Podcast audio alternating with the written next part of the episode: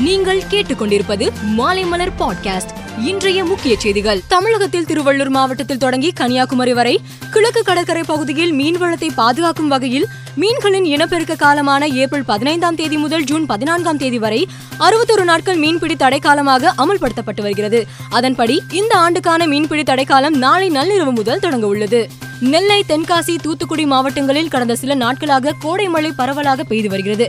இதனால் குற்றாலம் மெயினருவி பழைய குற்றாலம் அருவி ஐந்தருவிகளுக்கு தண்ணீர் வரத்து அதிகரித்துள்ளது. வழக்கமாக இந்த மாதத்தில் தண்ணீர் வரத்து இருக்காது. தற்போது தொடர் கோடை மழையால் நீர்வரத்து அதிகரித்துள்ளதால் அங்கு சுற்றுலா பயணிகள் படையெடுத்துள்ளனர். ஜூன் ஜூலை மாதங்களில் நிலவும் சீசன் காலம் போல குழு குழு நிலை உள்ளது. கர்நாடகத்தில் இதுவரை கொரோனா பரவலை தடுக்க சிறப்பான முறையில் நடவடிக்கைகளை அரசு மேற்கொண்டது.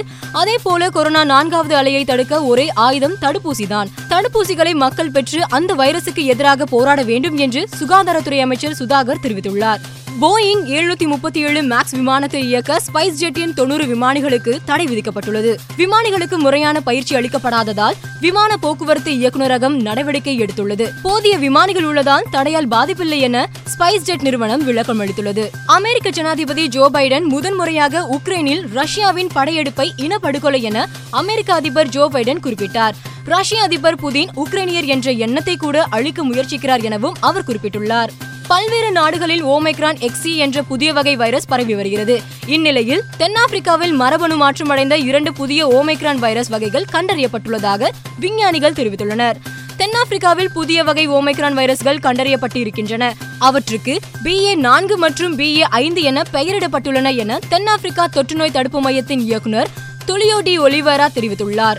ஐபிஎல் தொடரில் நேற்று நடந்த இருபத்தி இரண்டாவது லீக் ஆட்டத்தில் Chennai super kings royal challengers Bangalore அணிகள் மோதின.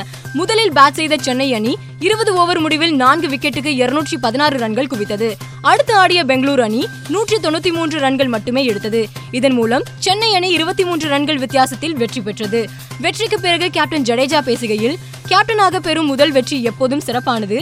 எனவே முதல் வெற்றியை எனது மனைவிக்கு அர்ப்பணிக்க விரும்புகிறேன் என்றார். சென்னை சூப்பர் கிங்ஸ் அணியின் நட்சத்திர வேகப்பந்து வீச்சாளர் தீபக் சாகர் பெங்களூரில் உள்ள தேசிய கிரிக்கெட் அகாடமியில் காயத்திலிருந்து மீண்டு வர பயிற்சியில் இருந்தபோது அவருக்கு முதுகில் காயம் ஏற்பட்டது. முதுகில் ஏற்பட்ட காயம் காரணமாக இந்த ஆண்டு ஐபிஎல் தொடரில் தீபக் சாகர் பங்கேற்க மாட்டார் என தகவல்கள் வெளியானது ரசிகர்களிடம் அதிர்ச்சியை ஏற்படுத்தியுள்ளது. மேலும் செய்திகளுக்கு மாலைமலர் டாட் காமை பாருங்கள்.